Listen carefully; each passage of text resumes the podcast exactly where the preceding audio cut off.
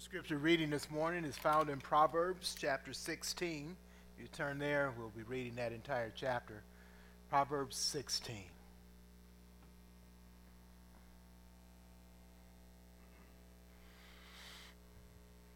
I appreciate her for playing that.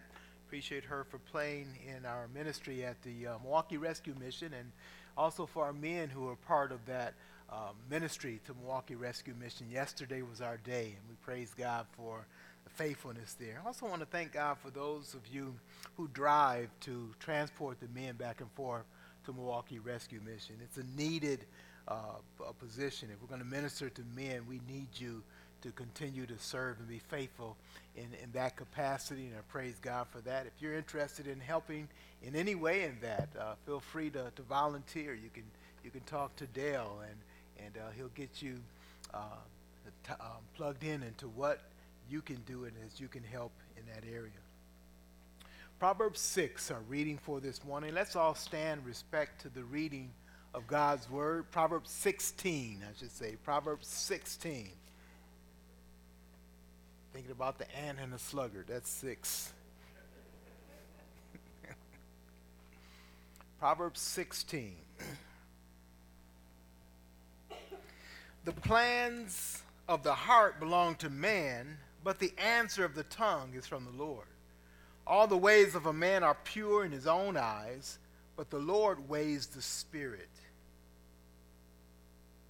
Commit your work to the Lord, and your plans will be established. The Lord has made everything for its purpose, even the wicked for the day of trouble.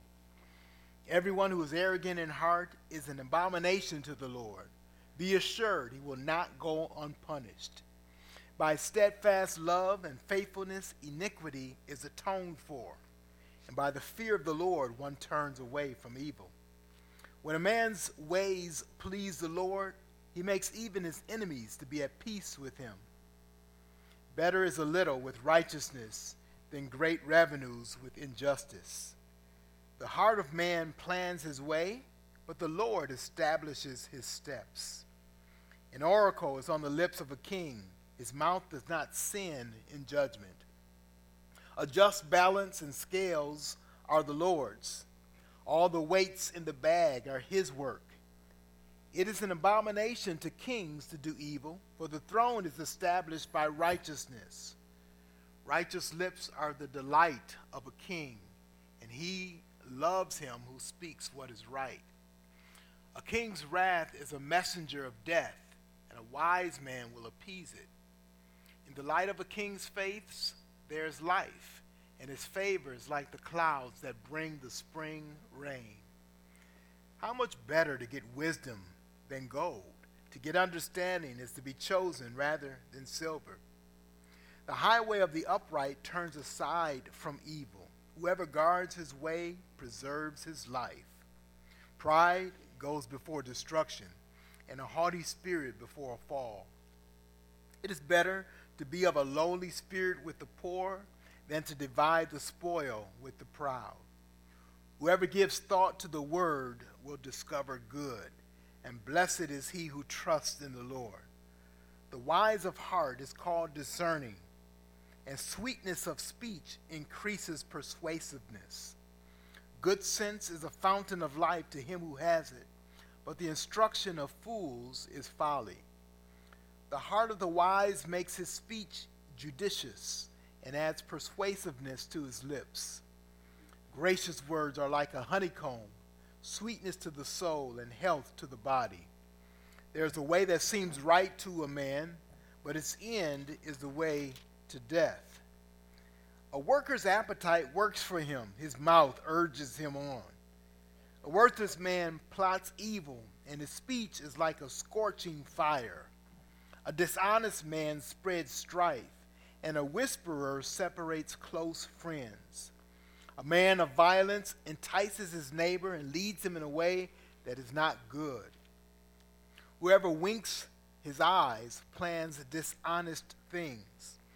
He who, he who purses his lips brings evil to pass. Gray hair is a crown of glory, it is gained in a righteous life. Whoever is slow to anger is better than the mighty, and he who rules his spirit than he who takes a city.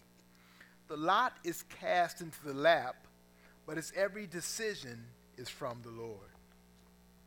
May God, may God guide us in this reading and our understanding and applying his truth to our lives. Today we look at the topic of, of God's character, and uh, we'll be looking at many of the verses that are in this chapter and as well as throughout the, the book of Proverbs. Let's take a moment now as we pause for prayer.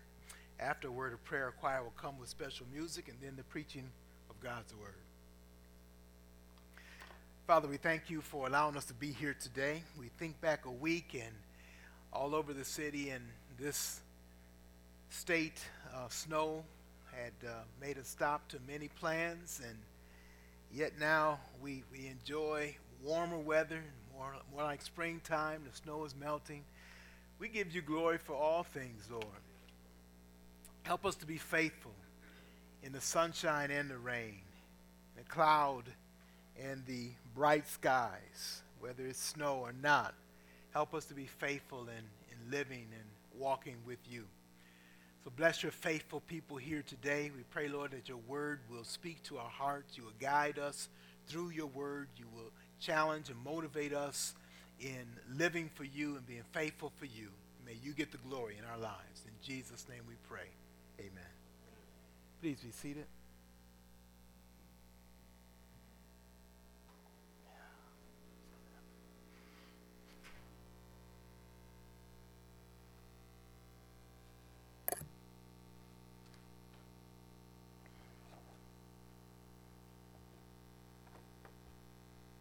Brian and Heidi are gone to uh, Risen Hope at uh, Random Lake and are there to um, present the play that's coming up. And so we'll miss them this morning, but they'll be back with us this evening. So we welcome them back. And then again, next week, Brian will be speaking in Sunday morning um, service. So look forward to having him filling in the pulpit at that time. I'll be here, but he'll be speaking as the, uh, we've been doing alternate um, months, the last Sunday in the month, uh, giving him opportunity to speak. Today we look at um, one of the, the last uh, portions or last topic in Proverbs covering chapter 10 through 30. We'll take a break, of course, next week, and then uh, wrap things up with um, Proverbs 31 um, and spend some time there. But today we chose to read chapter 16 because we're going to deal with the topic of God's character. God's character. So we covered those first seven. Uh, we did go a little bit out of order with number seven. Uh, and today we look at God's character. It's interesting that Proverbs really takes on the uh, responsibility, the same responsibility that a father and a mother have to their children. That is to prepare their children for life and for eternity. Uh, the same thing, that's what Proverbs is doing for us. It's preparing God's children for life and eternity. And there's so, so many practical um, truths that, that need to be taught uh, and that are taught in Proverbs that we do well to to pay attention to. But one of the, in fact, I've listed them in that order for a reason, and that's because they're listed in the order that deals, um, that most of the verses deal with. And so the biggest section of Proverbs is the righteous and the wicked. There's most of the verses in that section deal with that. And the fewest verses deal with God's character. But as you know, that doesn't necessarily tell you anything in terms of the importance. It just speaks of the brevity for, or, or, the amount of words or verses that are used per topic. One of the very um, important topics that is woven throughout Proverbs, and you can see how it's important for our lives, is that we need to understand something uh, if we're going to live the way God wants us to live, we need to understand how man is, how he's made up, how he works, um, uh, his basic sin nature, the weaknesses. We need to learn something about man. We need to learn something about sin. We need to learn much about God. And we need to know how God is working through uh, these areas and how we can learn to look for Him and learn to see how He operates. And so, this last topic deals with God's character. We're going to, uh, first of all, look at what the Lord does. What the Lord does. And this isn't take, taken in any specific order, but I want you to get, get a glimpse of some of the things that Proverbs presents that shows us or teaches us something about God Himself. Let's look at a few. I'm going to, this first slide is, a, is an indication of how we'll be doing things as we've done in the past.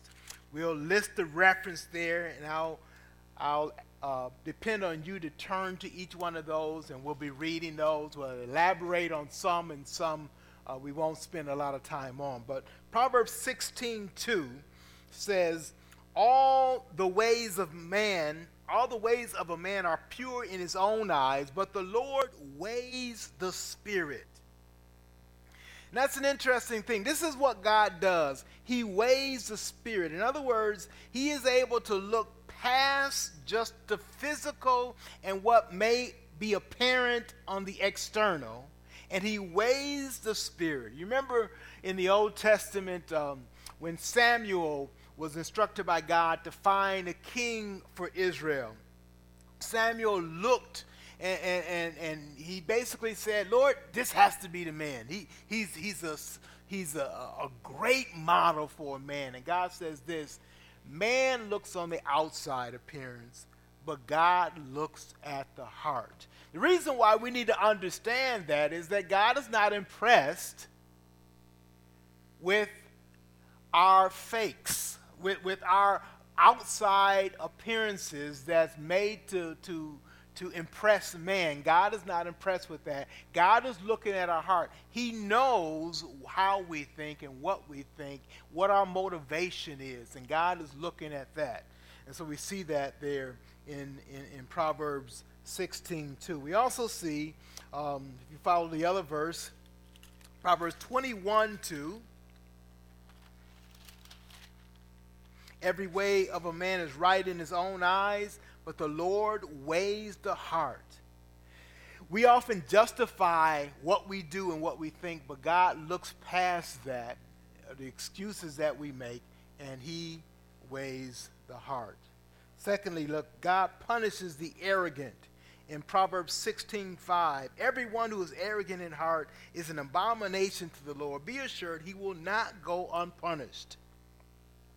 Now, that is an absolute truth in Proverbs. We said we have to be careful about uh, um, labeling things as absolute in Proverbs. It deals with man, it, it may deal with general tendencies, but this is an absolute. God punishes the arrogant. He, he, it says, be assured he will not go unpunished.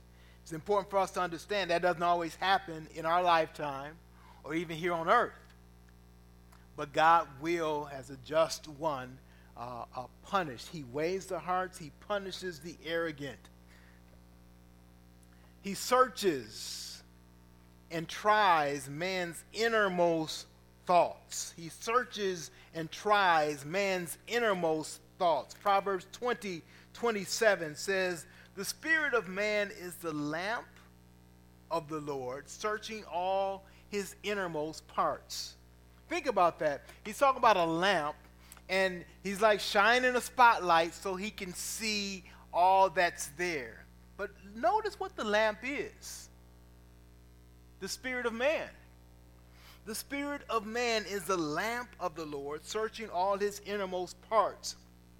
And so I put in here that he searches via the conscience. By way of the conscience, God searches and tries man's innermost thoughts. God has placed in us a conscience to remind us of his truth. To remind us of his truth. And he's saying that that conscience is like a lamp that is going back and searching. You see, see today, people often uh, they don't understand how man works, and they don't understand how God works. And today, in in our uh, our volatile society, we talk about transgender and people who, who claim, uh, who are born men who want to be women. And, and now it's a big thing now saying, you know, don't judge me for being transgender and don't put a guilt complex on me. It's, a, it's an absolute fact. There's a high suicide rate amongst those who are transgender. And the claim is that that's because this moral judgmental society is always making them feel bad. Well, they don't understand how God works.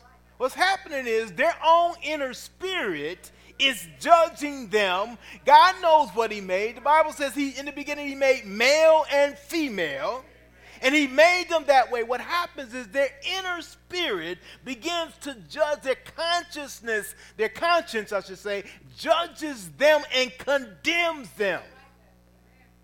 Now, the conscience is not always a, a, uh, a perfect or, or right source because the Bible teaches us that the conscience can be seared or it can, be, it beca- can become numb to what God's word says. But the fact is, God uses that conscience. He's placed that in us. That's why a person normally, when he does something wrong, will feel bad or feel wrong about doing that. Now, he can violate his conscience by doing wrong over and over again to where his conscience is really not uh, dependable. He's not listening to that anymore. You know, a person lies the first time, they go, Oh, I can't believe I said it. Oh, I got away with it.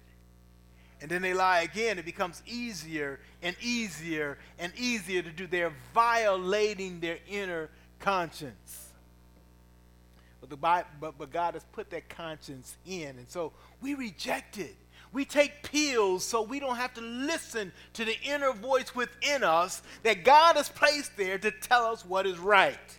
We drug ourselves. We get drunk with alcohol. We, we go on vacations. We go on parties. We do all kinds of things, all kinds of things to try to forget. And we hate people who remind us of the truth. The fact is, this is all from God in, there's a couple of things that, that I think tie into this, and I want to take some time to look at it. Remember in Psalms 119, 105? Thy word is a lamp unto my feet and a light unto my path. Notice what he's saying. Your word. Your word. God's word is, is what guides and, and points the way for us. It guides us and it can guide and it can condemn us when we go the wrong way. I have a street by my house. It's a one way street, but oftentimes people just ignore it. They come the wrong way down a one way street. And if I happen to be going down that street, I tend not to move over. Like, you in the wrong. Don't act like I should move over. You in the wrong. You're going the wrong. I point to the sign. It says one way, they want to go the other way and make me feel bad that I should get out of the way because they want to go wrong, down the wrong way on a one way street. Isn't that the picture of the world? Isn't that a picture of the world? I want to do wrong. I want to run all over you, and I want you to not tell me I'm doing wrong so I won't feel bad. In fact, I want you to feel bad for saying anything about it. God's word is a lamp unto our feet and a light unto our path. When you're trying to sneak into a house and steal it, steal stuff for, steal stuff from it, you don't want a lamp and you don't want a light. You don't want that spotlight coming on and shining on you and saying, "You don't belong here. What are you doing there?" We don't like God's word that way. So of uh, Psalms 115, Psalm, excuse me, Psalm 119, 105 tells us that. But also in Romans 2, verse 14 and 15, some interesting things that it says there. I want to take some time to turn to that. Romans 2, verse 4, 14 and 15.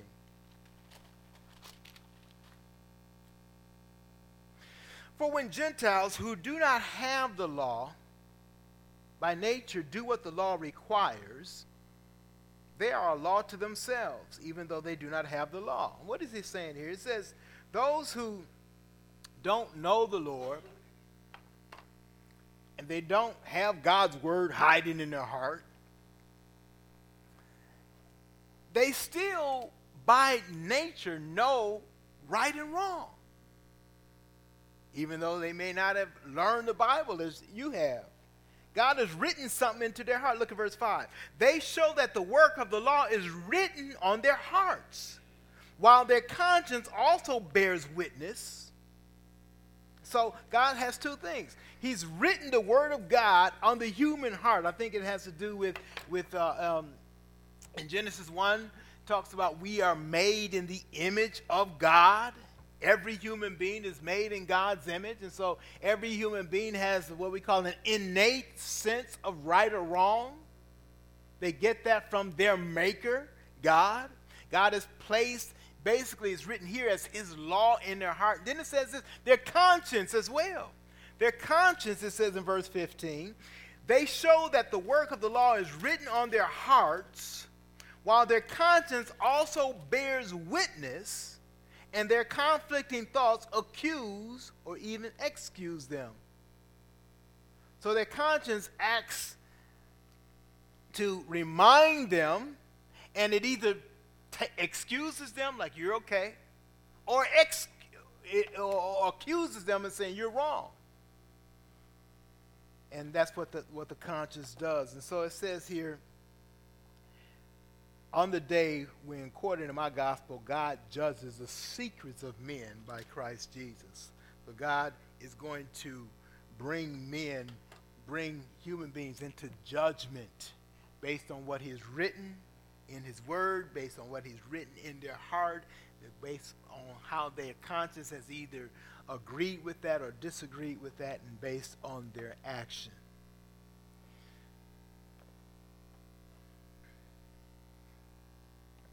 God watches, He sees, and He destroys the wicked.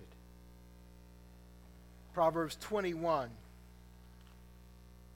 verse 12, and then 22, 12. 21, 12 says this The righteous one observes the house of the wicked, he throws the wicked down to ruin. So he, he's watching. He sees what happens. In 22:12, he says, "The eye of the Lord keep watch. The eyes of the Lord keep watch over knowledge, but he overthrows the words of the traitor." Let's see what God does there. Proverbs 24, 10 through 12. Here we see that God assesses man's personal responsibility. It's interesting, couple verses. I want to read them. If you faint in the day of adversity, your strength is small. Rescue those who are being taken away to death. Hold back those who are stumbling to the slaughter. So, what he's saying is, you need to do what's right. You need to stand for what is right. And if you can't do that, you're weak. Don't be weak. Stand for what is right. Stand for what you know is right. But then he says this, verse 12, read, read verse 11 again. Rescue those who are being taken away to death. Hold back those who are stumbling to the slaughter. Don't stand and act like you didn't see it. Stand up and do what's right. Then look at what he says in verse 12. If you say, Behold, we did not know this, you try to justify yourself. I, I didn't know what was happening. We do that all the time, don't we? I, I, didn't know that woman was being robbed. I, I wasn't going to get involved if I did know. He says, if you say, Behold, we, didn't, we did not know this, does not he who weighs the heart perceive it? Does not he who keeps watch over your soul know it? And will he not repay man according to his work? I like these questions because these questions give us information about who God is. Notice what he says. If you say, Behold, we did, we did not know this, does not he who weighs the heart perceive it? Two things he says there. First of all, God weighs the heart, right? Does not he who weighs the heart, weighs the heart, perceive it? God weighs the heart. In other words, God is looking at what we think and our motivations, and he perceives. He sees through our excuses. That's what he's saying. Does not he who weighs the heart perceive it? He knows when you when you just talking smack. He knows it. He knows when you're making lame excuses. Notice what he says. Does not he who keeps watch over your soul know it? He's saying God keeps watch over your soul. That's a comforting thing. For those who have that relationship with God, those of us who know God, that's a comforting thing. God is watching over our souls. But He doesn't just watch as an observer who doesn't do anything, He's going to act on that. Does not He who keeps watch over your soul know it? And will He not repay man according to His work? Two things there. He will repay man. God says, don't take vengeance, but he does say this vengeance is mine. I will repay. God will repay. And then the second thing there in that phrase is he will repay according to man's work. In other words, he's going to give people what they actually deserve based on how and what they did. God's going to be a right judge. Now, that's not to say that's not uh, said to be of a comfort to people. People always think we know God knows my heart. Be careful. He really knows your heart. So he's not buying excuses, and he's going to pay um, based on what people actually do. Not what they think they do or how they make excuses for what they do, but how they actually live.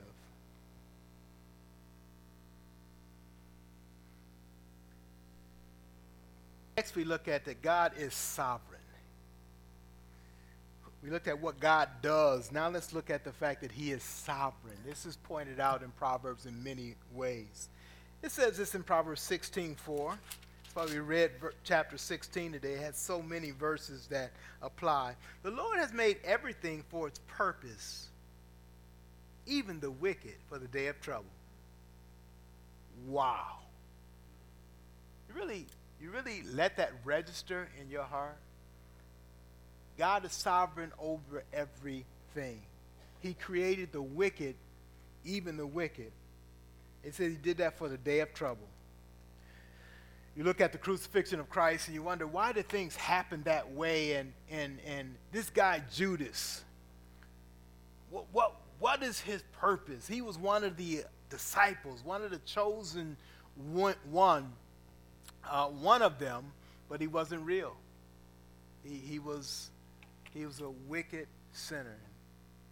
God chose him for the day of trouble. Now, some people have a problem with that. Remember the, the slide we showed before that God assesses man's personal responsibility? He does. And so he's right to judge because he knows exactly the heart. He knows where that dividing line is between your responsibility and what God has done and what God has determined. He knows how to split that just perfectly. And I don't have a problem with him doing it in the way that he does it, in the way that he pleases. That's what we call sovereignty. He is God. He does as he pleases. Here's another one. God controls chance. Proverbs 16:33. It says this, "The lot is cast into the lap but its every decision is from the Lord. The lot is cast in the lap. You know, the lots were a way, it's just like our dice today. They would roll dice and they would use that. Uh, just like today, uh, we would maybe flip a coin to, to, uh, to break a, a, stalemate or a tie that, that people might have. So, okay, your point is just as good as mine. So let's just flip a coin. Heads, you win.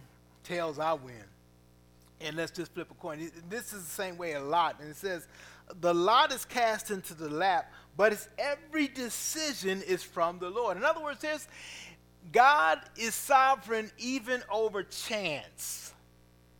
We say, well, doesn't chance happen? Certainly it happens. But does God control that? He certainly does. He's in control of everything. Now, we got some believers want to say, well, in that case, let me go to Potawatomi Bingo certainly God will have me win. Will he? Really? Let me go to Las Vegas. I belong to the Lord. Let's see if you belong to the Lord, you won't be thinking that way. read through the other things in, in Proverbs, you realize that God wants you to work diligently for what you have and not look for an easy way out. God is not looking for your comfort. He's looking for you to do what is right and honor Him in doing that. Says, even a chance is not a surprise to the Lord or is not out of his control. You realize that, that that was exemplified even on the cross? The soldiers said, hey, let's take his, his coat and let's split it in half so all of us can have it. And it says, no, the word of God says you won't even tear his clothes. So, no, let's not do that. Let's cast lots. Let's flip a coin. Let's roll the dice, and whoever wins get the whole coat. That's what they did. God controls even chance.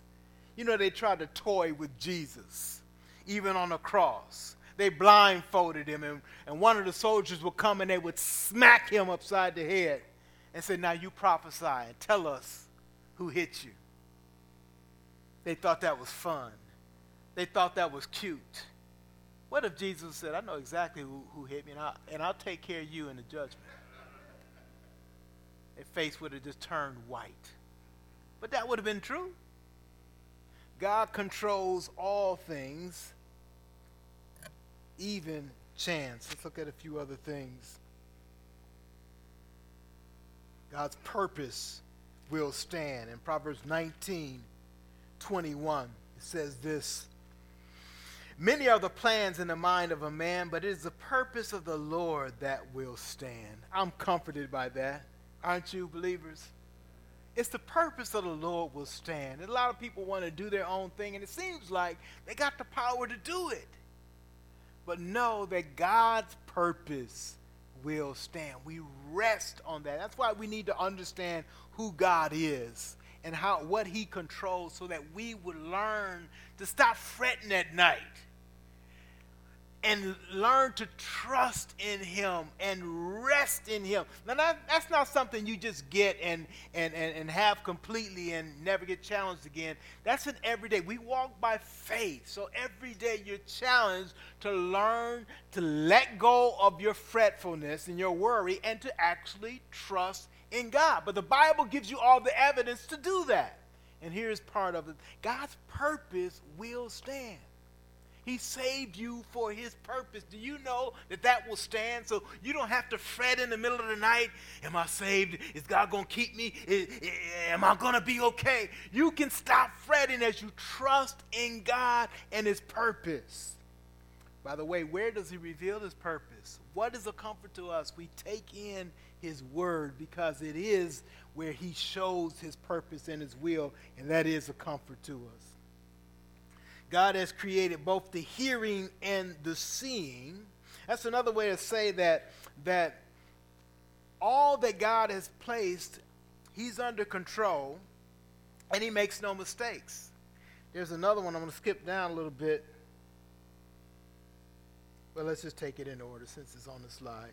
God controls rulers. Look at Proverbs 21 1. The king's heart is a stream of water in the hand of the Lord. He turns it wherever he will. The adult Sunday school class went through um, uh, part of the book of Daniel, and you certainly see that. That Nebuchadnezzar was a king that God used for his own purpose. The king's heart is a stream of water in the hand of the Lord. He turns it wherever he wills. He controls rulers. In that same chapter, in verse 30, shows that God is invincible. No wisdom, no understanding, no counsel can avail against the Lord. Isn't that good to know, saints? There's nothing that can be planned in Washington. There's nothing that can be planned in Madison. There's nothing that can be planned in City Hall. There's nothing that can be planned in any of the governments of this world that can go against God's plan and God's standard and God's purpose. It won't work. It won't stand. We take comfort in that. God creates both the rich and the poor, verse we've looked at before. Look at this one on 29 13. He allows both the poor and the oppressor of the poor. Now we think, oh, that ain't right. Why does God allow so much hurt in the world? Why does, why does so much wickedness goes on? Is, well, it's, if you want to try to answer that and say, well, you know, you know, some people have this weak answer that, well, God is good and he's trying his best and he's going to overcome eventually. That's a weak answer. That's a portrait of a weak God.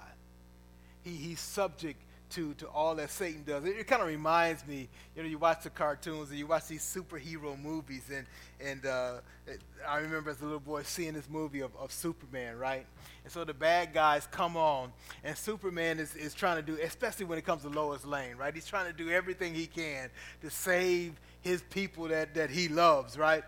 And so Lois Lane is on a plane. Excuse me, she's on a she's on a, on, on, on, a train, and the train is going through the mountains, and it goes over this bridge, and it's overpass, and somebody blows up the bridge, right? And this train is about to go off, and Superman got a quick fly over there, right, and pick up the plane before it goes off the bridge that's torn up. And while he's doing that, the bad guy, you know, like takes a bus and, and throws it across the street. So Superman is like, you can see him, he's like, uh oh, what do I do now? I put Lois Lane down real quick and I fly over here and I take care of this bus, right? And then, uh oh, what do I do now? And somebody, sometimes people picture God like that. Like he's subject to, uh, uh, and he can't keep up with all the wickedness that Satan would do. And in fact, they picture him as if he could, he would. He's trying his best. So just hold on a little bit, and God will get there when he gets time.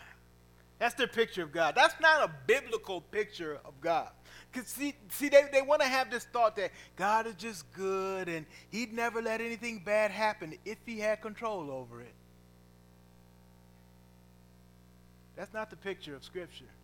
God allows evil to happen. He allows both the poor and the oppressor of the poor.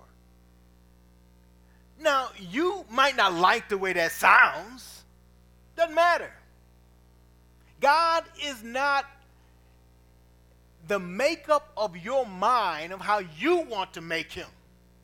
He is who he is whether you like it or whether that jives with your way of thinking or not. God is who He is. He allows both the poor and the oppressor of the poor. If you read this verse,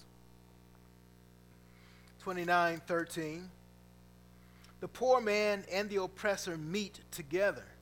The Lord gives light to the eyes of both. Why would He do that? Why would He allow that? Well, you get to ask Him that, perhaps when you get a chance. You can ask him that. I'll be so busy praising and thanking him for me being part of his plan that I won't have time to ask all of that nonsense.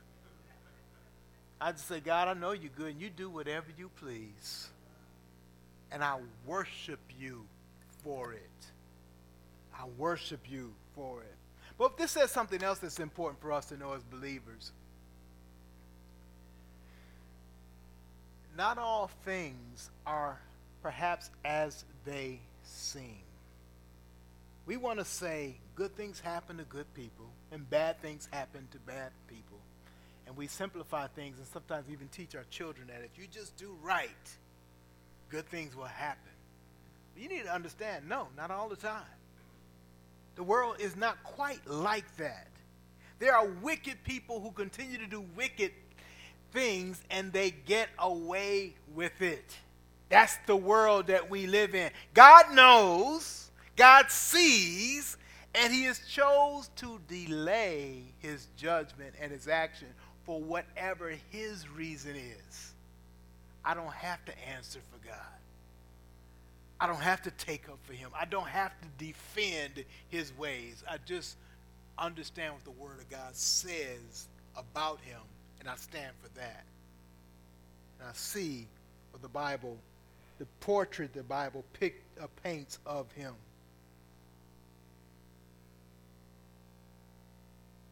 But in the same chapter, would you look at verse 26? I'm in Proverbs 29, 26. Many seek the favor of a ruler, but it is from the Lord that a man gets justice. I'm going to sue you. I'm going to sue you in court right? And we think that that ultimately is justice. Well, if you have a just court and that they are able to see all the evidence, perhaps they'll make a just determination. But that's not the case all the time. They don't always see the evidence. Did you learn that in school? You learn that in school. I learned that. I'd be sitting there minding my own business, doing my work, and all of a sudden somebody would throw a pencil, hit me in the back of the head. Right? I turn, ow! I turn around, and the teacher get me for hollering. I said, didn't you see him throw that? No, she didn't see it. I'm in trouble for yelling in class, right? Right? That happens. That's the world we live in. But God sees, God knows, and God does in His own time. You're challenged to trust God. Justice comes ultimately from Him. Many seek the face of a ruler, but it's from the Lord that a man gets justice. So when I was in that class, I had to turn around and say, You're going to get yours. It's going to come.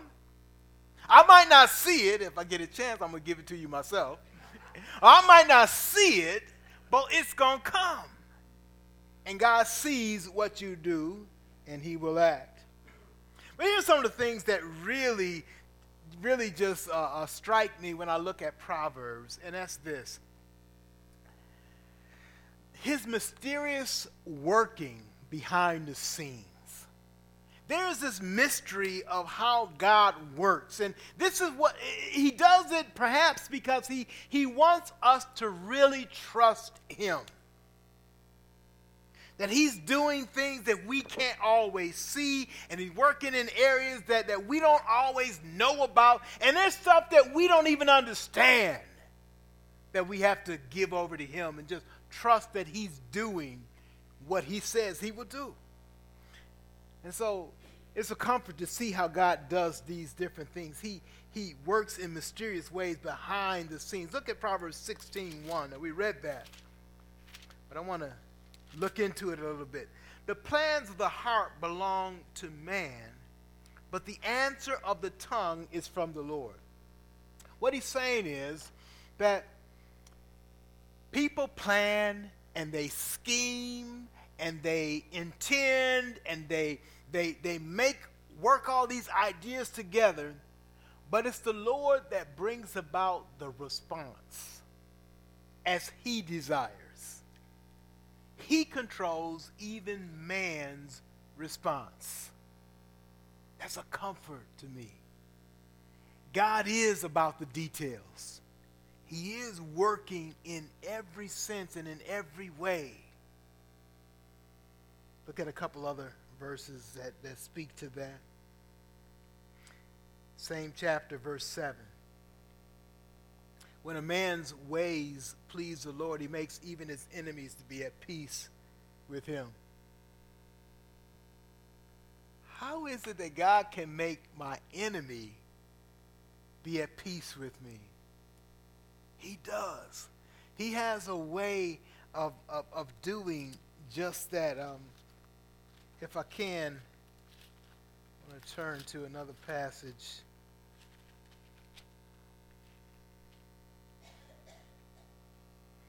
Look at Ecclesiastes chapter 2, verse 26. Ecclesiastes 2:26. I'm kind of going off my script from the from the slide, but I want you to look at this verse. You have it. For to the one who pleases him, God has given wisdom and knowledge and joy. But to the sinner, he is given the business of gathering and collecting only to give to the one who pleases God. You see what he's saying there? God takes what the wicked person is doing and he allows me sometimes to be the beneficiary or, to, or get a blessing from that. To the person who doesn't even know God, God uses to bless those who know him. I've used this illustration before. A Jewish businessman walked into our church and he says, I've got some property. I said, I, I ain't got no money. I can't buy your property. He said, No, you don't understand. I want to give it to you. Now I thought, why do you want to give it to me? But I thought, God does what he wants to do. God does what he wants to do. And he uses whoever he wants to to do it with. And that's exactly what he did. He gave us, the church, that property. And God was able to bless us in many ways with that very, that very thing.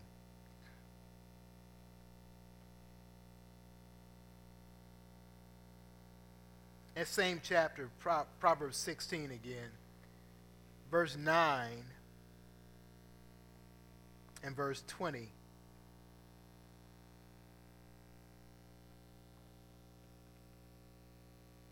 I'm sorry, verse 9, and then chapter 20, verse 24. Verse 9 says this The heart of man plans his way, but the Lord establishes his steps the Lord establishes his steps. In other words, you, you might try and plan and do this, but it's God who actually brings it about and makes it happen. In chapter 20, verse 24, it says it this way A man's steps are from the Lord. How then can men understand his way? God is working in some mysterious ways behind the scene, and, and he, he's working uh, for our good, and we praise Him for that. We don't understand how it all happens, but He's doing it. Chapter 16, 33, we already, we already looked at, but it bears looking again. The lot is cast into the lap, but it's every decision is from the Lord. God is working again behind the scenes in, in ways that we don't always understand how that happens or how that works out. But He's there, He's working. He is able. In Proverbs 21 31,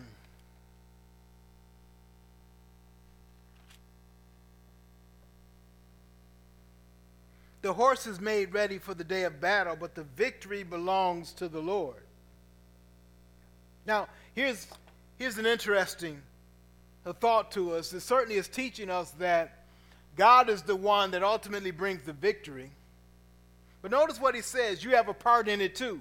The horse is made ready for the day of battle, but the victory belongs to the Lord. He's saying you need to do what is your responsibility to do. See, if you're a king and you have an army and you know that there's another army coming at you, get your horse ready. Amen? Get your horse ready. But know that it is the Lord who gives the victory. And so God has called believers to trust in Him by acting, but don't assume that you have the power to bring victory yourself. That comes from God. But don't assume that you shouldn't act in faithful ways. You say, I'm praying for God to give me a job, and I'm going to sit at home and do nothing until He gives me that job. No. You're going to get nothing. Is God able to bring it to you? Yeah. But He expects you, He's giving you the responsibility to get the horse ready for battle. The horse is made ready for battle, but it's the Lord who gives the victory. God's still working in mysterious ways, and yet He requires His people to act faithfully and therefore show their trust in Him. Here's another mysterious thing that God does in Proverbs 25 2. It is the glory of God to conceal things. you see that. You study scripture, you understand that fully. God conceals a lot of his truth. Even to us, it's concealed.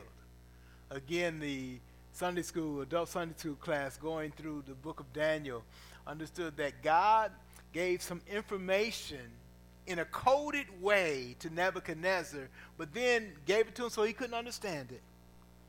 And then he gave it, then, then he withheld all of that information from all the other uh, uh, uh, uh, um, magicians and, and sorcerers and all those who practice magic. They couldn't get it. No matter what they would have done, they would not have gotten it. God conceals wisdom even from Satan himself. 1 Corinthians tells us that had he known, he would not have had evil men kill the Lord of glory, kill the Lord Jesus Christ. He, he didn't, even though all of God's word is available to Satan, just like it's available to us, he doesn't get it. And even if he was to get it, we saw the verse that says, Nothing can avail against God. Nothing works going against God.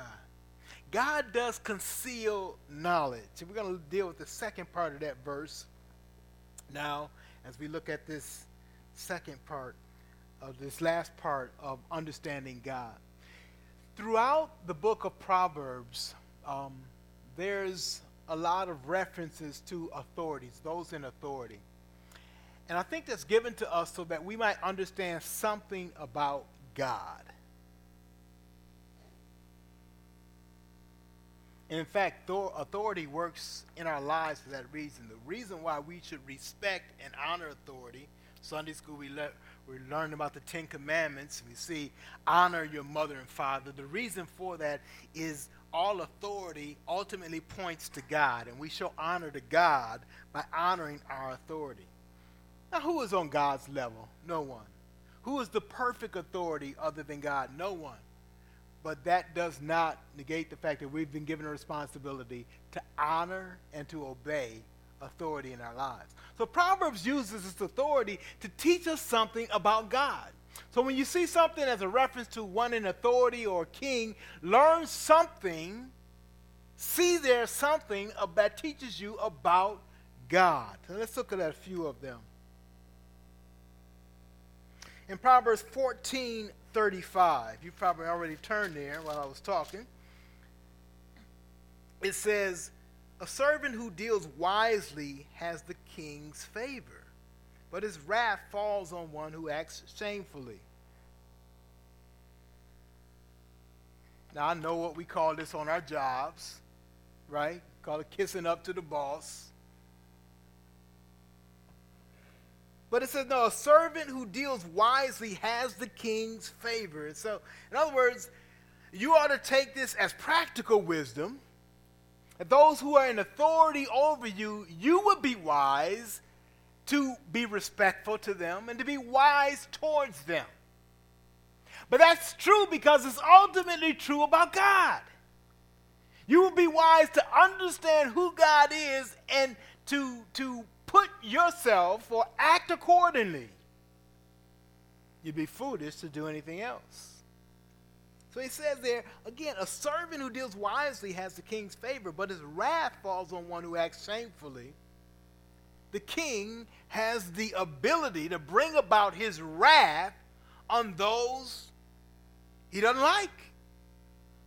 So be careful with that. Look at chapter 16, verse 14 and 15. So many references within this chapter 16 is why we read it this morning.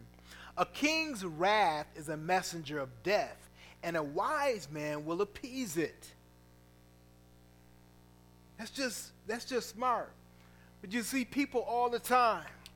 This whole Black Lives Matter was based on authority is wicked and we ain't got to listen to it and look how they hurting all of us. But this basic premise is that look, if you do what's right, for the most part, you don't have to worry about that. For the most part, 99.9% of the time, you won't have to worry about that.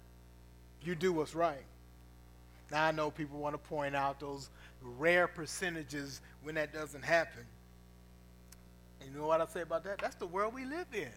We live in a wicked world where that happens. And by the way, that happens whether you black or white.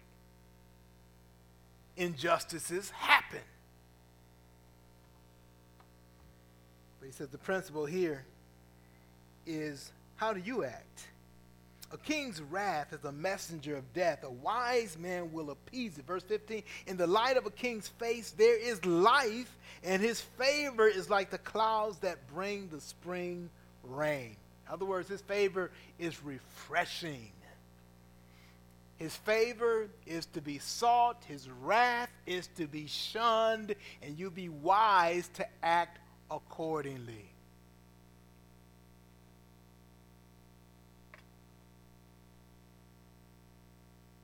Proverbs 16, verse 10. An or- oracle is on the lips of a king. His mouth does not sin in judgment. Now, what is this saying there? A king can't be wrong.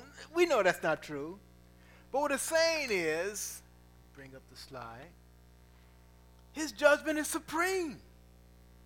Whether you like it or not, I, I like watching it. Yesterday, man, Saturday, the, the, this time of the year is just great for me. Right after March Madness, now I get into the basketball playoffs and the beginning of baseball season. And so I got my little, I'm sitting on the couch and all I do, I click from the Brewers game to the Bucks game. I'll click from the Brewers game to, to something in the, in the playoffs. Here, here, here's what I like about baseball. In all the technology, now they show you on the screen what the strike zone is, right? You see that little rectangle, right? Show you what the strike zone is. And you see the batter there. And he looks at a pitch and he takes, he doesn't swing at it, and he doesn't like it. He thinks it's a ball. And the umpire says, strike! You know what he does? He goes back, look at the umpire, like complaining, like, you know what? It don't matter. He wants us to look at the look at the video, replay it. That was a strike. That was not a strike, man. That was a ball. You call that a strike? That was a ball. Guess what? The pitcher is doing the same thing. Dude, that's a strike. That ain't a ball. That's a strike. Guess what? The pitcher's opinion don't matter. The batter's opinion don't matter. The catcher's opinion don't matter. He called it a strike. You out. You out. You ain't going to change that. Even with all the instant replay, it still leaves some things up to the judgment of the umpire. He's out. The, the, the king's decree is supreme. And once he said it, that settles it. That's it. That's teaching us something. See, we need to teach our children that because there's a lot of people who think they're going to get to heaven and, and, and, be able to, to uh, uh, uh, uh, amend what God is doing. Uh, I want to challenge that. Who you think you are? Where do you think you are? Ain't no challenges in heaven. You ain't no football coach throw the red flag and say, I want instant replay. By the way, God's going to have instant replay because his judgment is perfect. But the fact is, we don't get the challenge. We'd be smart to accept even the wrong against us rather than disrespect authority in challenging. Now, don't get me wrong, there's a way and an attitude and a proper way to challenge, but the principle there is recognize when the king has spoken and recognize when he's not going to change his mind and you're not going to gain any more points as interest. I, like I said, I watch, I watch baseball. When the catcher is up to bat and he doesn't like the call, he's very careful of what he says to the umpire. You know why? Because when he goes back on the field, he's got to catch the ball. And he wants the umpire not to be mad at him and take anything out on him for his pitcher's sake. So he wants to be respectful. That's a lesson in life, isn't it? That's a lesson in life.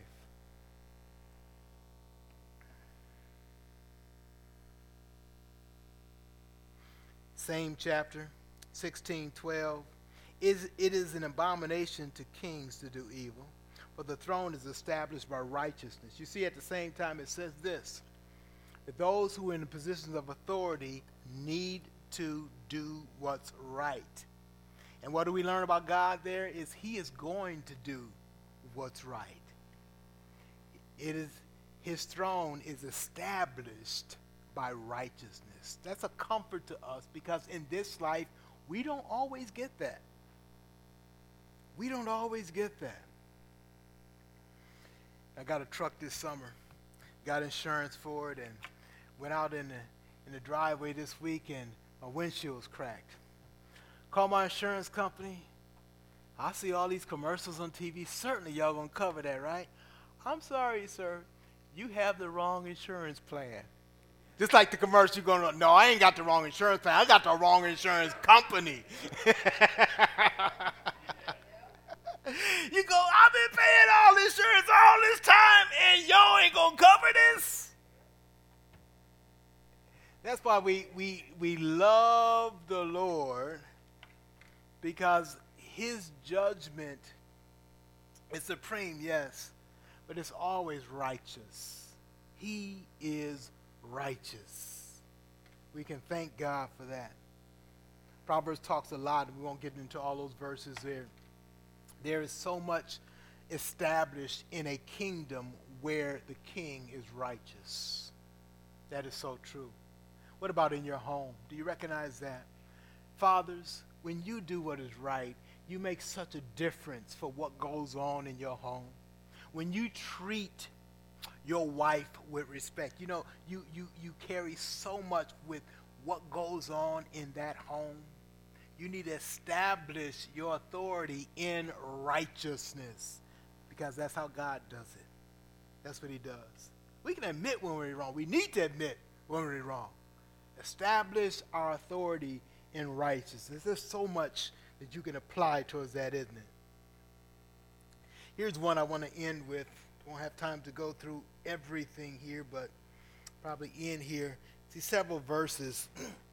Equate the king, one of the most beautiful pictures of God in Scripture is the king as a lion. He is like a lion. In other words, he rules supreme, and there's none that is powerful enough to challenge him. That's good when the lion is on your side, isn't it? That's good when you belong to the lion. You belong to the Lord. In Proverbs 19 12, it says this A king's wrath is like the growling of a lion, but his favor is like dew on the grass. So basically saying you want to be on his good side, right? You want to be on his good side. Proverbs 20, verse 2 The terror of a king is like the growling of a lion. Whoever prov- provokes him to anger forfeits his life. He said, Don't play with him. he ain't nothing to play with. Don't play with that lion. He ain't no little kitty cat. Then Proverbs 30, verse 30 says this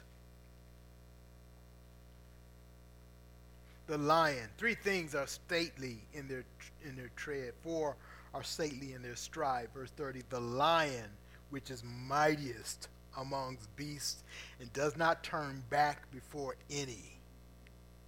Lion is a picture of the king. It's a picture of the Lord himself. What a beautiful picture of the Lord as the lion, the one who is opposed by no one. But there's another beautiful picture in Scripture. Not only is our Lord the lion, Jesus is said to be the lion of the tribe of Judah, but in the same verse in, excuse me, in Revelation 19, verse 4 and 5, where he's said to be the lion, he's said to be the lamb. He's said to be the lamb. The lamb is the one who is defenseless, but who gives his life he gives his life for his own. Jesus is a sacrifice. He's the Lamb of God who died for our sin, and yet he's a lion who will rule in complete righteousness. Proverbs is a beautiful picture to show us of God and his reign and his kingdom and how we need to submit to that. We do well to do that because not only do we have the ferocious lion who is our king, we have the gracious, the loving lamb who gives his life for us. Worship him, serve him, turn your life to him, accept Christ as your Lord and Savior, live in wise ways, take into consideration what his word says that you should be and how safe you are. Learn of him, be comforted in who he is, that you are on his side. He protects, he controls, he loves you.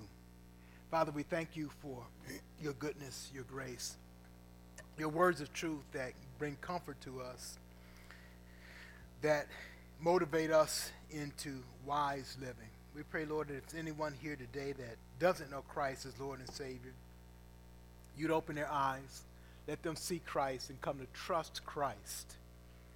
And we pray, Lord, for those who are trusting in Christ that you would generate a faithfulness in all of us that is based on us knowing who you are and trusting, relying on you. The many pictures that we see of you in Proverbs are beautiful pictures. They very much different than what we see in our lives here on earth, especially in wickedness and sin and the authority that's that's misguided. But we look forward to your rule and we wait on you. We trust in you. May we be faithful until that time comes. In Jesus' name we pray.